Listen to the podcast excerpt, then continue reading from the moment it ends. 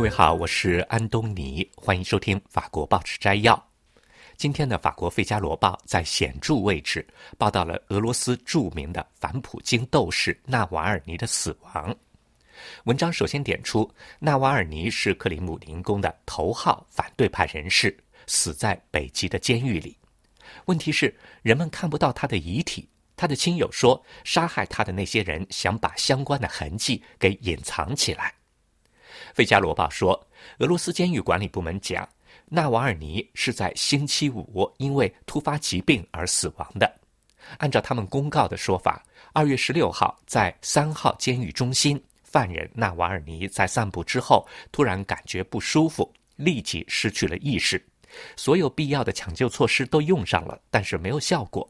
急救医生宣布了病人的死亡。监狱边上的医院表示，在监狱给打电话之后，急救人员在七分钟之后就抵达了监狱。监狱里的医生已经在抢救了。医院的医生抵达以后继续抢救，抢救工作持续了三十多分钟，可是病人还是去世了。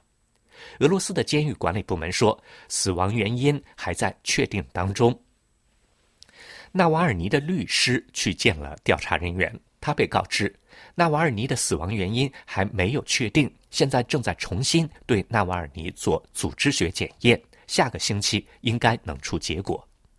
律师说，很明显，这些人在骗人，他们想尽办法不把遗体还给家人，而纳瓦尔尼的亲友要求立即看到遗体。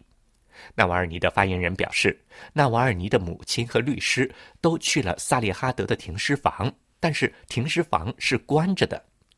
监狱部门说，停尸房还是在用的，纳瓦尔尼的遗体就放在里面。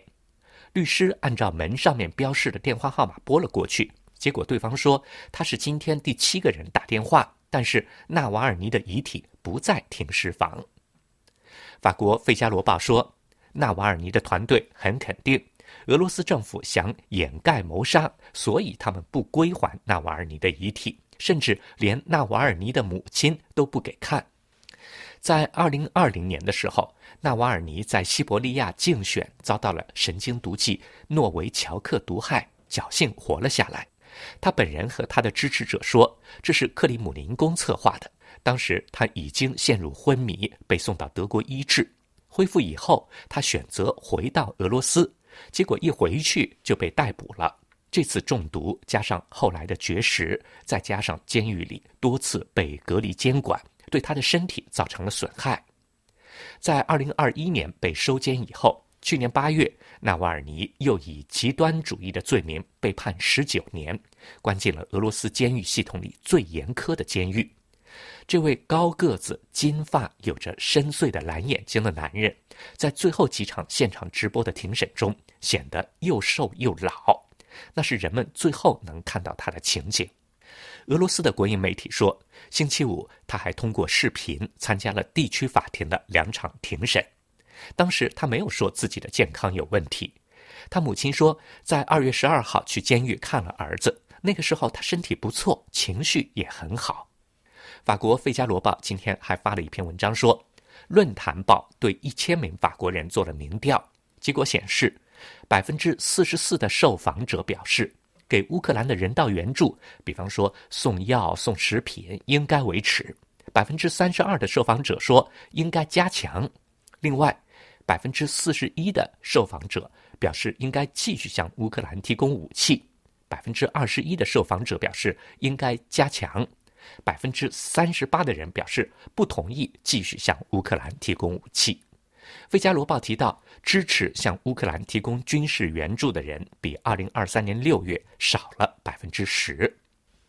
法国经济部长勒梅尔可能会在今天晚上在法国电视一台宣布，法国政府准备削减一百亿欧元开支的计划。《费加罗报》说，二零二四年的经济增长预估维持不下去了。去年九月，法国经济部提出今年的经济增长在百分之一点四，但是现在要下调到百分之零点九。这个数字和欧盟委员会的数字、法国央行的数字基本相同，和国际货币基金组织给的数字百分之一接近。好了，各位，以上听到的是今天的法国报纸摘要，由安东尼编辑主持。感谢收听。